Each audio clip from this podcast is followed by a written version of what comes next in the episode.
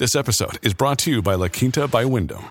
Your work can take you all over the place, like Texas. You've never been, but it's going to be great because you're staying at La Quinta by Wyndham. Their free bright side breakfast will give you energy for the day ahead. And after, you can unwind using their free high speed Wi Fi. Tonight, La Quinta. Tomorrow, you shine. Book your stay today at lq.com.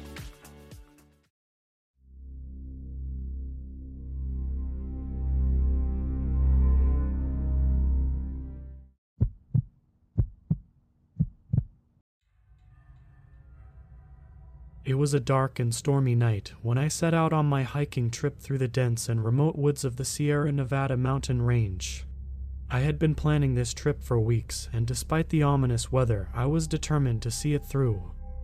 As I trudged through the muddy trails, the rain pounding down on my hooded jacket, I couldn't shake the feeling that I was being watched. I tried to reassure myself that it was just my imagination, but the hair on the back of my neck stood on end and a shiver ran down my spine. As I hiked deeper into the woods, the trees seemed to close in around me, blocking out what little light the stormy sky provided. The trail had become nearly unrecognizable, and I found myself relying on my compass and the faint glow of my headlamp to navigate through the dense foliage. It was then that I heard the first howl. It was a deep, guttural sound that sent shivers down my spine. I froze in my tracks, trying to listen for any other signs of movement. The howling grew louder and more frenzied, and I knew I had to keep moving. I picked up my pace, barely able to see more than a few feet in front of me. My heart was pounding in my chest as I stumbled through the underbrush, trying to put as much distance as possible between myself and whatever was making that terrifying sound. Suddenly, I heard a rustling in the bushes behind me. I spun around, my headlamp swinging wildly, but all I could see were the trees and the driving rain. I took off running, my feet pounding the muddy ground as I tried to outrun whatever was chasing me. I couldn't see where I was going, but I knew I had to keep moving. As I stumbled through the darkness, the howling grew louder and more frenzied. It seemed to be coming from all around me, and I knew that whatever was making that sound was getting closer. I was panting and gasping for breath when I finally saw a glimmer of light in the distance. I redoubled my efforts, pushing myself to the limit as I sprinted towards the light. As I burst through the trees and into the clearing, I skidded to a halt, my heart racing. I was face to face with a pack of skinwalkers. They were tall and lean, with long, sharp claws and glowing yellow eyes. Their fur was matted and covered in mud, and their snarling mouths were filled with sharp teeth. I stood there, frozen in fear, as the skinwalkers closed in around me. I knew I was no match for their strength and speed, and I braced myself for the attack. But then, just as they were about to strike, a bolt of lightning lit up the sky. The skinwalkers howled in pain and scattered, disappearing into the darkness. I stood there, shaking and panting, as the storm raged on around me.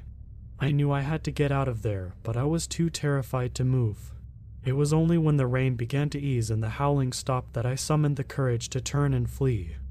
I ran as fast as my trembling legs would carry me, not stopping until I reached the safety of my car. As I drove away from the dark and stormy woods, I knew I would never forget the terrifying encounter with the skinwalkers, and I vowed never to venture into those woods again.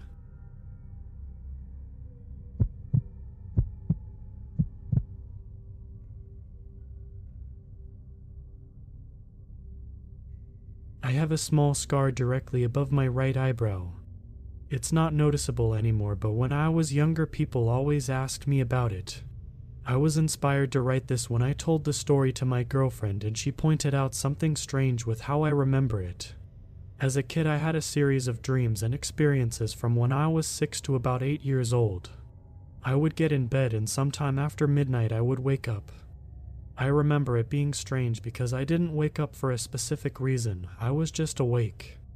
After a few minutes, a bright white light would appear outside. It wasn't like daylight or artificial light, it was a brighter, pure white light. It didn't hurt my eyes, and I could look right into it. I think this was one of the reasons I always assumed it was a dream. I never moved in these experiences either. I would just sit under my covers and watch. After the light came a shadow. Moving towards my window, it would stand there for a moment completely motionless, casting a strange silhouette on my wall. After this, it would push its hands against my window. The glass would seem to vanish as the being slipped into my room. It would always stand in the corner next to my bookshelf. It had a tall, thin body, having to crane its neck forward as it stood in my corner watching me. Its body had no discernible joints, making it move and appear like it was made of wire. Its movements were slow and deliberate, almost stiff. After a while, I would just fall back asleep. I remember I was never really scared of them. They didn't do anything scary and they almost felt familiar. I think as a kid I just assumed this was a normal thing, and since I was never hurt or startled in any way, it came off as mundane or uninteresting. The same as if my dad were to open my door and check on me while I was playing. The last time I was ever visited, everything happened like normal. Not that any of this could be considered normal, but I remember feeling scared as the being approached. He looked more sinister than usual. Looming over me, the face of this being, they had very large round eyes that almost protruded from their head. The eyes were a pure glowing white dotted with tiny black specks, almost like a ball. The rest of the face was all mouth. In lieu of teeth, they had a large forest of baleen, appearing as a gaping maw with millions of hair teeth. The general shape and layout of the face was similar to an owl. I should point out that no noise was ever made during these experiences. It made no sounds as it walked, and the room was silent in general. Tonight was different. Have you ever heard that bugle sound that elks make? We see them up here during rut, and it's a very interesting sound. Imagine that, but slightly smoother, shifting between all different tones in a rhythmic pattern. This was the sound the creature made. But it wasn't loud, it was as if the sound were fake or played from a speaker right next to my head. I couldn't feel the sound if that makes sense, like I imagined it or something. Without coming closer, the being extended a large branch like arm. The arm made it three quarters across the room, and the rest of that distance was covered when it unfurled the long fingers of its previously clenched fist. The index finger, the longest of what was possibly 10 to 12 fingers, slowly went closer to my face. On the tip, I could see balanced what looked like a small iridescent piece of glass, rainbow light shimmering across its surface. I remember it reminding me of my mother's engagement ring. I couldn't move out of fear as the rest of the fingers gently gripped my face. They felt light and airy as if they were barely there. It felt more like a force than a physical touch. The finger with the glass pressed onto my forehead softly, and I remember a burning pain. I can't recall if I had winced in pain at the time, but remembering it now, I cringe thinking about it. There was no blood. I remember touching the spot after and it feeling hot and tender like a burn. The bugle still droned on through this process, and I began to almost understand it. Suddenly, I could hear the words and the tones, but they didn't make sense. There were hundreds of words, and as a small child, I couldn't understand any of them. Azoic, suppuration, ichor, irrevocable, derelict, forswear, reverie are a few I remember. There was no series, just single words, hundreds of them. Then, like nothing had happened, the being left. My parents didn't believe my story about the small scar. They told me it was a dream, and I was hesitant to believe them. It became a fear of mine to see them again. Over time, however, I dismissed it as a dream and mostly forgot about this incident. Until I was about 14 and I learned about sleep paralysis and the strange visions people have. That was it for me. I had my explanation and it satisfied me for years. I recently told this story to my girlfriend, and she pointed out that in these sleep paralysis dreams, the figures never usually do anything. They'd usually stay still or hold you down, but they don't touch you like that. I found this information alarming and decided to post my story here while I search for answers and related experiences.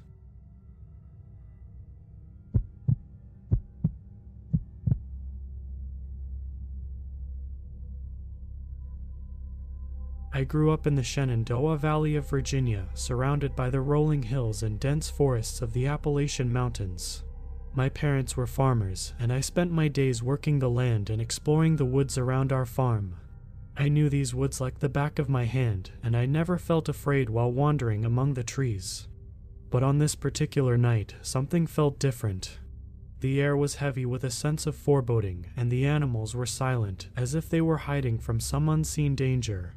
I had been searching for a missing goat all day, following its tracks through the woods as I called out its name. The goats were invaluable to our small farm, and I knew my parents would be devastated if anything happened to it. As the sun began to set, I reluctantly decided to head back home and continue the search in the morning. The moon was full and high in the sky as I made my way through the dense and quiet woods, its pale light casting shadows among the trees. But as I made my way through the woods, I couldn't shake the feeling that I was being watched. I had heard reports of coyotes in the area, and their eerie howls echoed through the trees at night. I quickened my pace, my heart racing as I imagined the sharp teeth and glowing eyes of the predators stalking me through the darkness. At first, I told myself it was just my imagination, but then I heard a rustling in the underbrush and I knew I was no longer alone.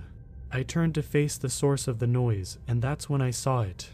A creature with the body of a wolf and the face of a demon, its skin stretched tight over bones and sinew. Its eyes glowed with an otherworldly light, and its lips were pulled back in a snarl that revealed sharp, needle like teeth. I froze in place, my heart racing with fear as the creature stalked closer and closer. I could smell its putrid breath as it filled my nostrils, and I could smell the rank stench of its wet, hairless flesh.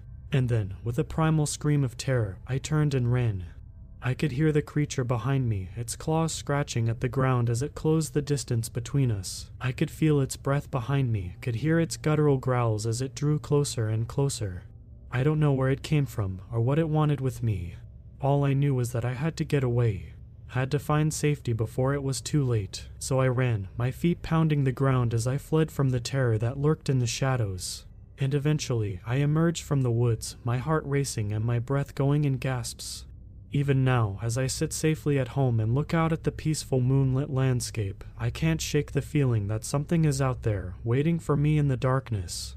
The memory of that night will stay with me forever, a constant reminder of the dangers that lurk in the shadows.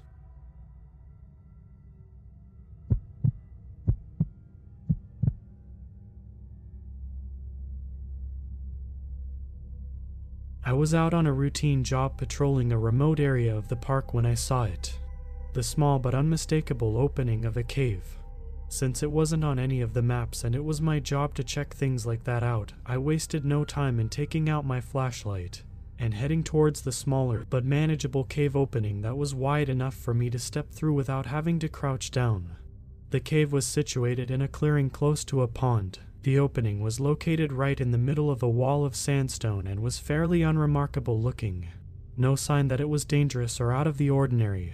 Since the opening was barely wide enough for several people to step through, that meant the cave had never been turned into a mine. There was also no garbage lying around or any other traces of recent human activity, so for all I knew, I was the first human being to set foot in this cave in who knows how long. The feeling came with a sense of exhilaration I'd never felt before.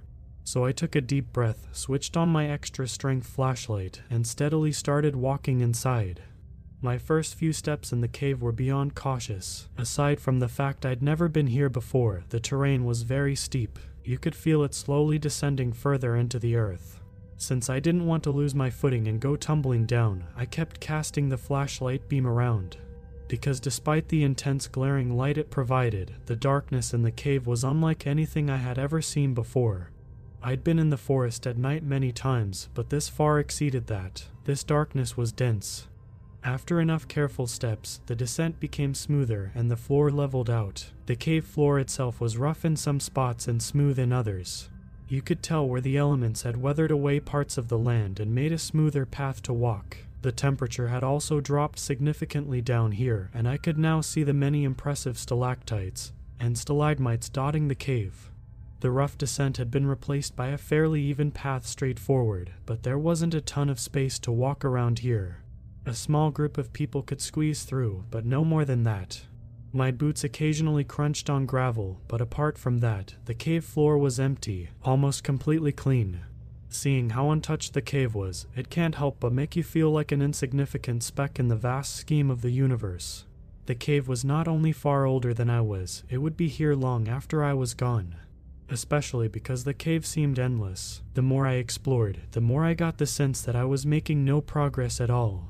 A look at my watch told me I'd been down there for about an hour when the narrow path opened into a massive chamber, and the sight made me gasp. The entire space was filled with water, and the walkway served as a makeshift bridge to the other side. The walls were rough hewn and jagged virtually everywhere you looked. There had been plenty of impressive stalactites in the cave, but the ones dangling from the ceiling here were massive.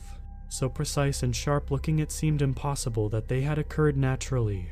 Some of them were practically touching the water that filled the space. I had no idea how deep the water was, but in the thick darkness, it looked unnervingly deep. The walkway that went from one side of the cavern to the other got rougher here, but it still looked as steady and weathered as before. So, being more careful of where I stepped than ever, I slowly began to cross the cavern. I was almost halfway across when I heard the sound of a rock hit a cavern wall and splash into the water. The sound in the empty space seemed so incredibly loud, I almost jumped.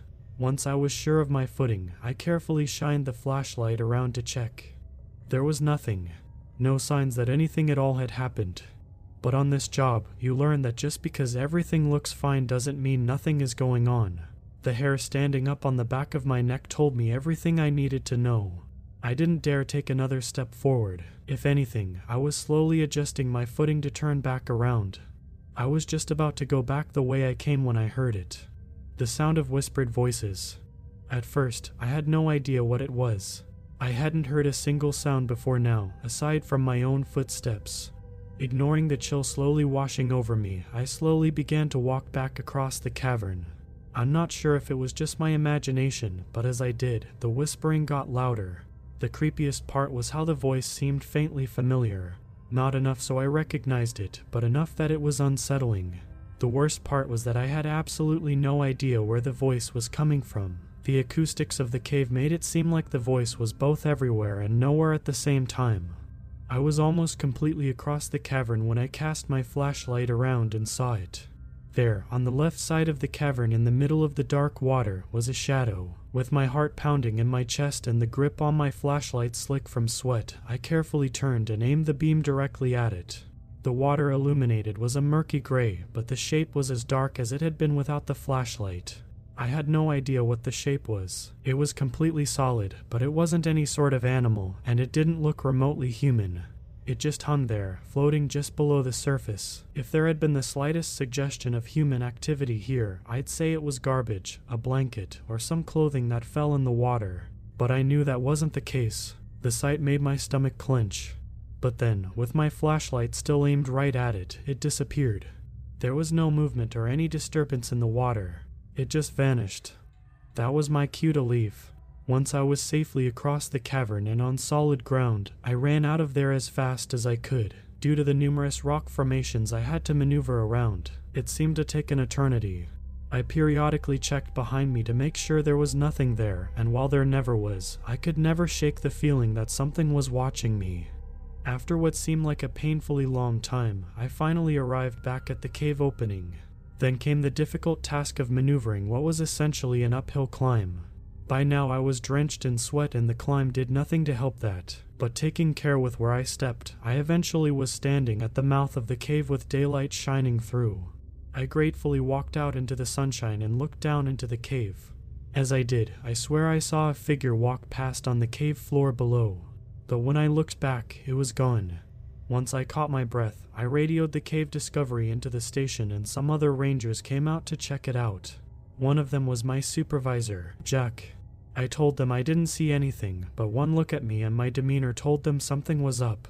Jack was no stranger to the unusual things park rangers can encounter on the job, so with him and the other two rangers listening, I told them what I saw and experienced down in the cave.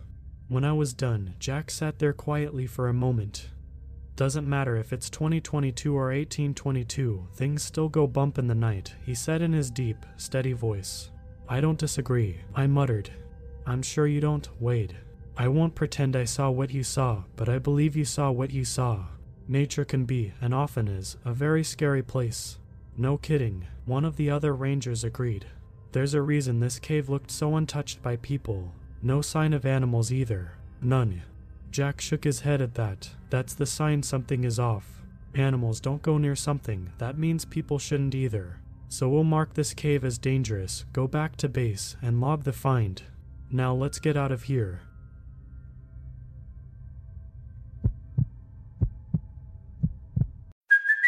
Hey, it's Kaley Cuoco for Priceline. Ready to go to your happy place for a happy price? Well, why didn't you say so? Just download the Priceline app right now and save up to 60% on hotels. So, whether it's Cousin Kevin's Kazoo concert in Kansas City, go Kevin, or Becky's Bachelorette Bash in Bermuda, you never have to miss a trip ever again. So, download the Priceline app today. Your savings are waiting. To your happy place for a happy price. Go to your happy price, Priceline.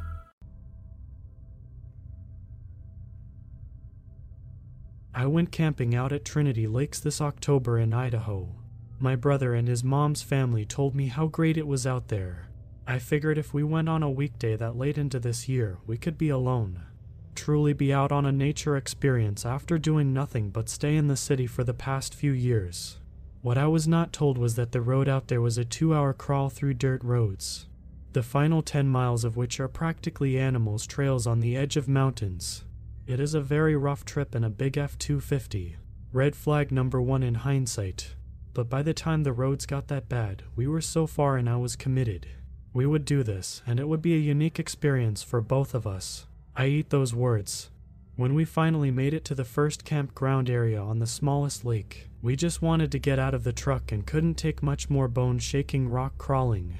So we did that, meaning we were in a different spot than where him and that side of the family had camped farther up at the big lake. Everything with the setup was standard, and we had gotten what we wanted. We were completely alone, only the fire watchtower two miles back, and over a mountain if anything went wrong. This should have been red flag number two, but we figured we had enough gear and knowledge if a bear or cougar came along. Another important thing was the rules of that area saying no guns. So we didn't bring one, not even as a last resort kind of tool. Red flag number three.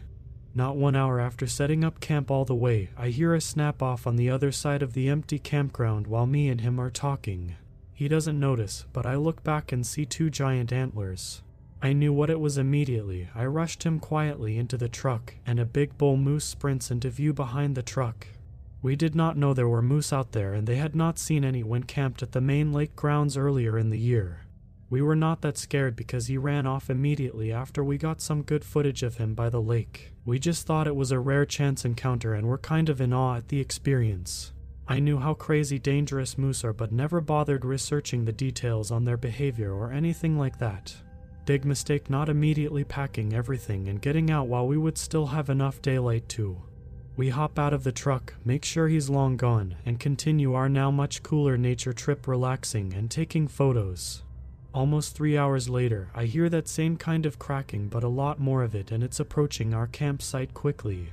We are not close enough to the truck with how fast it's coming, so I pull my brother into the tent and just stay perfectly still.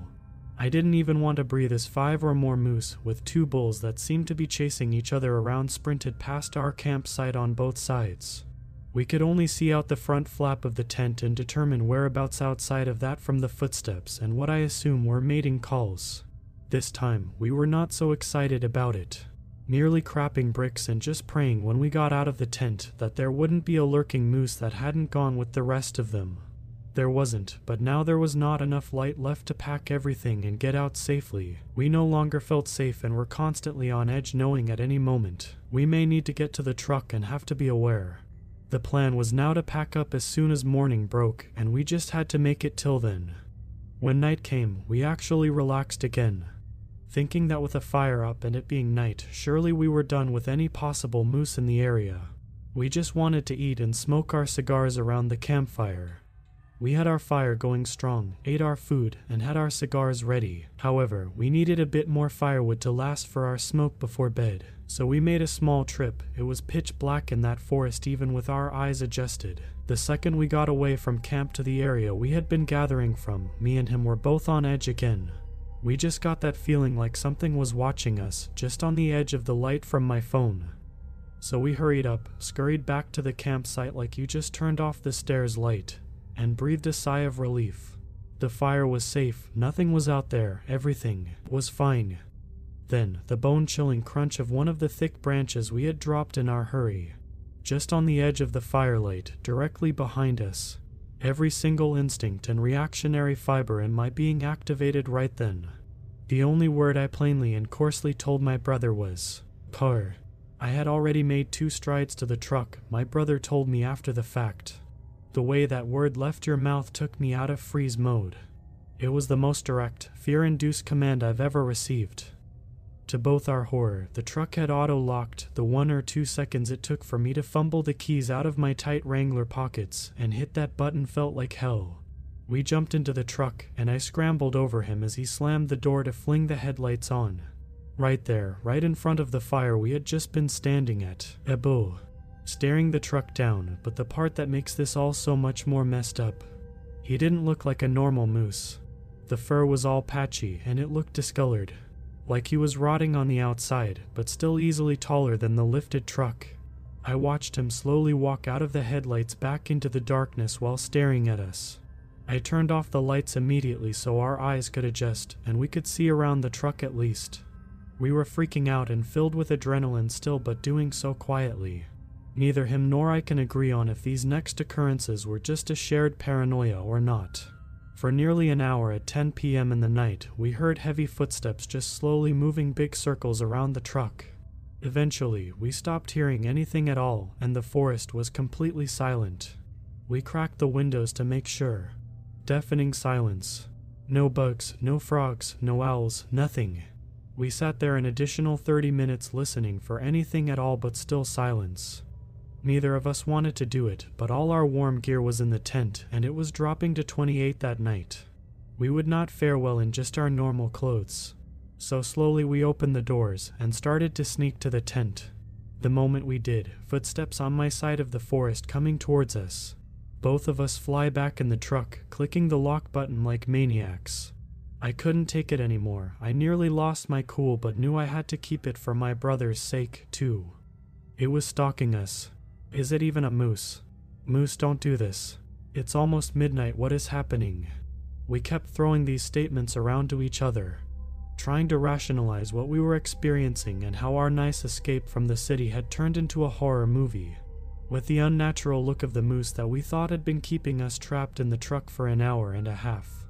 We started talking about it being a skinwalker, even. Some might think this would freak us out more, but starting to make things a supernatural event and joking in our dark sense of humor is what helped us calm down. We were still shaken to our core though, and the fear was stronger than the bite of the cold that was setting in. No way in hell were we leaving that truck again until it was morning and we could see. He managed to fall asleep at around 12:30, but the forest was still dead silent, and it put dread in me. It wasn't until nearly two that all of a sudden, crickets and the occasional hoot of an owl. The normal forest sounds came back, and I had stayed up until the temperature reached its bottom for the night. I turned the heater on full blast for a few minutes to stop the unbearable chill so I could sleep, waking up and repeating that every 45 minutes to keep us warm until morning. Then I opened my eyes to light and shook him awake. We packed in 15 minutes and left. I'm not a story writer, so I'm sorry if this is a sloppy read, if anyone reads this long post at all. But nothing has struck such a primal fear in me ever. I've had guns pointed at me, other dangerous encounters with animals. None of those compared to the terror this incident caused. I fear going into the woods at all or going camping again.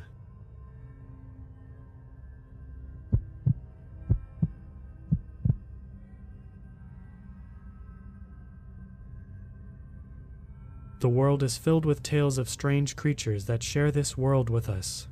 Myths, legends, tall tales, and urban legends. Stories told around a campfire at night to a disbelieving audience. Despite all the stories, most people seem to dismiss them. Occasionally, something turns out to be true, like the giant squids. But in a time of cameras and phones everywhere, it seems hard to believe any of the bizarre could be out there unrecorded. Maybe in the depths of the ocean or the most isolated spots in the Amazon, but not around civilization, not in the places humans call home. I used to believe the same. I used to be a skeptic who didn't believe in anything that didn't have a scientific article behind it. I wish that were still true, because ever since I found out about what really exists out there, I haven't had a night of good sleep. Let me explain. I'm not putting my name out there, but you can call me Robin for convenience, and I was born in a small town 22 years ago. I won't say what it's called or where it is. It's not my place to give away the information of others. Suffice to say, it was an ordinary town surrounded by thick forests, endless meadows, and giant farms hosting God knows how many cows. My childhood was dull and uneventful. I got a normal family with my two siblings and a small neighborhood with just enough kids to have play dates with. I didn't have many friends, and my relationships with my siblings were strained, but I wasn't lonely much. After high school, I went to a big city university, got a degree in something I'll probably never use, and made my parents proud. My parents had messaged me less and less over my four years at college, and the last two years they got me an apartment that I stayed in over the summers as well. Anytime we got together those last two years, they came to me. I didn't think much of it, I was never the most observant when it came to people. It was when I decided to go home the summer after my degree that they panicked.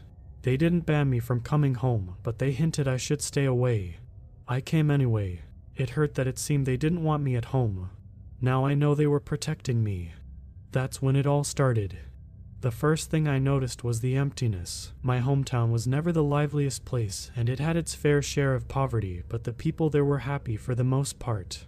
Kids chilled out, adults went to the bar, and people enjoyed their honest work. It was dull to me, but to those who liked the quiet life, it was a lovely place. You could always see people walking around downtown, and the hot spots for getting together usually had people there. None of that was the case now. Everywhere was all but deserted. Employees that used to wave hello stayed inside. The hangouts were empty, and even the bar only had a small handful of drunks. From the moment I crossed the county line to when I pulled into the driveway, the number of people I saw not working could be counted on one hand, even though it was a weekend afternoon. I found it a bit odd, but I was focused on getting home. As I parked in my driveway, I noticed the second odd thing. Most of the neighborhood had overgrown grass. The once neat lawns were filled with weeds, and some of the dry grass was reaching the height of my knees. That got me suspicious, it being a sacred American tradition to keep your front lawns as neat and green as possible. I looked past it in my excitement to get home. I knocked on my door. I heard footsteps, and then I saw my mother look through the bedroom window next to the entrance hallway, peeking at me. That was the third odd thing. For as long as I've lived at home, my parents have never checked who was at the door before opening it. Around here, only a few paranoid people did. That did get my nervous attention. Had something happened? A burglary, perhaps. Whatever the reason, she gave a look of what almost seemed like fear before closing the blinds and walking to the front hallway. The door unlocked and opened. My parents were both standing there, and for a moment I saw sadness on their faces. Then they both hugged me and my problems were forgotten.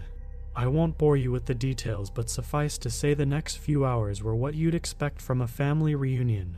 Lots of catching up and tearful hugs and a happy dinner when we weren't busy getting my things in order.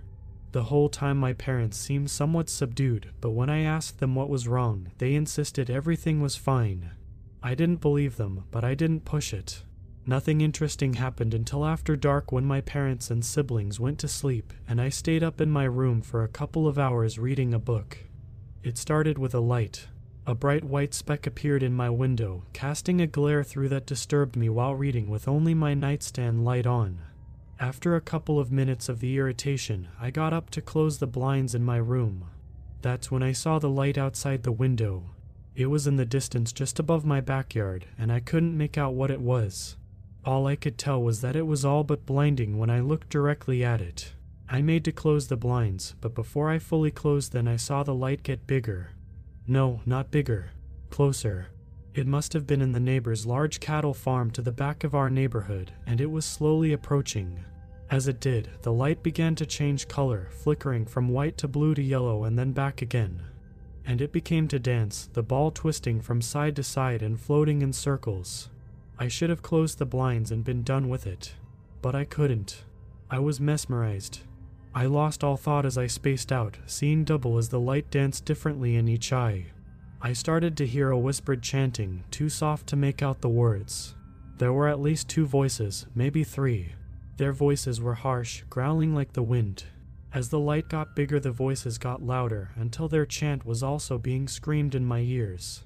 But they never changed from a whisper, and no matter how close it got, I couldn't understand anything they said. The lights blinded my entire field of sight, the chant thundered into my ears. I saw nothing else, heard nothing else. It became everything. Then I blacked out and remembered nothing. The next moment I was conscious, I was alone in a meadow with flowers and grass up to my waist. I felt rather than saw that, because it was near midnight in the middle of nowhere with only the moon and stars to illuminate the earth. I don't know if you've ever been far from civilization at night, but if you have, you know it's all but impossible to see anything. So I had no way to see more than the nearby field and didn't hear anything except for distant crickets. And I was utterly alone, with nothing on me but my clothes. I tried to stay calm. My breath heightened and I felt dizzy, but I forced myself to focus. It wasn't too cold out and I wasn't going to freeze and in the darkness I'd have no idea where I was going, whether I was getting closer or farther to people. If I stayed where I was until morning, I could use the daylight to navigate back to some place I knew, or at least a road I could follow. So I sat down and did my best to avoid panicking. Somewhere to the far front of me, I heard rustling through the grass. I figured it was the wind, although I felt no breeze. Then I heard footsteps. Loud, slow footsteps, each one was a few seconds apart, and as they got louder, closer, the ground began to tremble. I panicked. I got up and ran to my back, not caring where I might arrive, but only concerned with escaping whatever was causing those footsteps. I stumbled and tripped in a few places, earning me scratches around my ankles. I didn't care. All I needed was to run. But no matter how fast I ran, the footsteps just got louder. They never stepped up their cadence, yet they shrunk the distance to me. I admit, at this point I was crying. I had only faced situations like this in my nightmares. Suddenly the field brightened, and behind me I saw a white light. It didn't move or change colors, but somehow I could tell it was the same light from my bedroom window. The whispers returned, this time not in tune with each other but each shrieking. Each scream sent a white bolt of pain through my head. I turned around again and the light was a little closer. I started to yell for help, Oh God, someone help me. Not original, but it was hardly the time for originality. From behind, I heard what sounded like laughter, but in a deep, inhuman voice. I looked back, and the light couldn't have been more than 30 feet away. The next time I looked 25, then 20. I wailed into the night for help. Ahead of me, I heard new noises, and I saw a second light from close by. I stopped running for a second before sprinting to my left in the now head high grass. Almost as soon as I switched, I ran right into a third light. It was a flashlight. Behind it was a man I recognized. I'll call him Jim, and he was the owner of a farm inside the county but a few miles outside town. He leaned down and offered a hand. Run now, he yelled. I got up and followed him. The second light was the flashlight of his wife, who had brought a large cow by a rope around the neck. She threw the rope down, and together the three of us ran. I heard a loud crack not even ten feet behind me, and I looked back. I wish I hadn't. Some thing more than ten feet tall was standing right behind me. In front of it was a light attached to a long antenna hanging in front of its face. Its face was made of what looked like meat and bones mashed together. It had no eyes, no nose, no ears. It had only a massive mouth hanging open in a mocking grin. Shattered bones served as teeth, going back into the darkness at the back of its mouth and its body was the same, like raw meat and crunched bones all mashed together and packed tightly enough to allow for support. With one hand, it grabbed the cow and lifted it up. Its head leaned forward and ripped the head right off. The cow gave a loud grunt of fear before its head was shattered, and the only sound was the flesh and bones being ripped apart. With both hands, it lifted the cow up above its head and tore it in half. Then it brought the cow parts in its left hand forward and began eating again. Come on, we have to go, Jim shouted. I realized I had been standing there in shock. I stumbled forward, turning slowly away from the thing, and began running as fast as I could. After a while, the footsteps started up again in the distance, but we had gained ground. Ahead, I saw the porch light of what I assumed to be Jim's house. The three of us ran in before his wife slammed the door. I stopped to catch my breath and noticed all of the windows were shut in their house. Not only that, but every light was on and the TV was blaring noise. I could hear the footsteps no more. Are we safe? I asked. As safe as we can be now, Jim replied. For some reason, most of these things don't come in homes. They'll snatch you right up if you look outside, though. How'd you get there in the middle of our field, anyways? I explained to them everything I could. They seemed unsurprised by any of it, although they did look understandingly as I described my panic. While I did this, Jim made me a cup of hot coffee, which I thanked him for. After I was done explaining, it was their turn. Dark things had begun to haunt the night a few years ago, they said. At first, it was all rumors and tall tales few believed. Stories of being stranded in the dark, sleepwalking, they thought, or seeing things creep along the farm to steal their cattle, coyotes, or other predators, they thought. Then, a couple of years ago, the first death occurred. Some man named Darren I had only heard of was found ripped into five pieces outside his home along the sidewalk. The concrete was cracked next to him. People thought a serial killer was on the loose, but over the next few weeks, disappearances and corpses appeared all over the county. More people reported seeing things outside in the night, and slowly but surely, people realized the night was haunted. Now nobody went outside when it seemed dark. People rarely went out in the day other than for necessities either, after a couple of children disappeared in broad daylight. People tried to get the word out, but nothing worked. No cameras or phones worked near anything odd, and any online mentions were quickly deleted or lost to the depths of the internet. The people of my home county were isolated, scared, and dying, and now I was living with them. That morning, Jim drove me to my parents' house, who had already called the police. Everything got under control, and I calmed down once I reached family in the daytime, but it hasn't stopped the nightmares. Ever since I got back, these past months things have been horrifying. I even tried to move back to my apartment first before finding out my landlord was evicting me. I'm searching for a new home, but who knows when that will work out. In the meantime, I've done odd jobs around town and asked more questions. Whatever was out there, and I heard a lot of ideas. Terrified me, but it also intrigued me. God forbid I be interested in something normal. I think I know what these things are. They are the creatures of legends, of myths and urban legends and spiritual traditions long since lost. The things that make us feel weak and alone. The things that remind us we are not in control.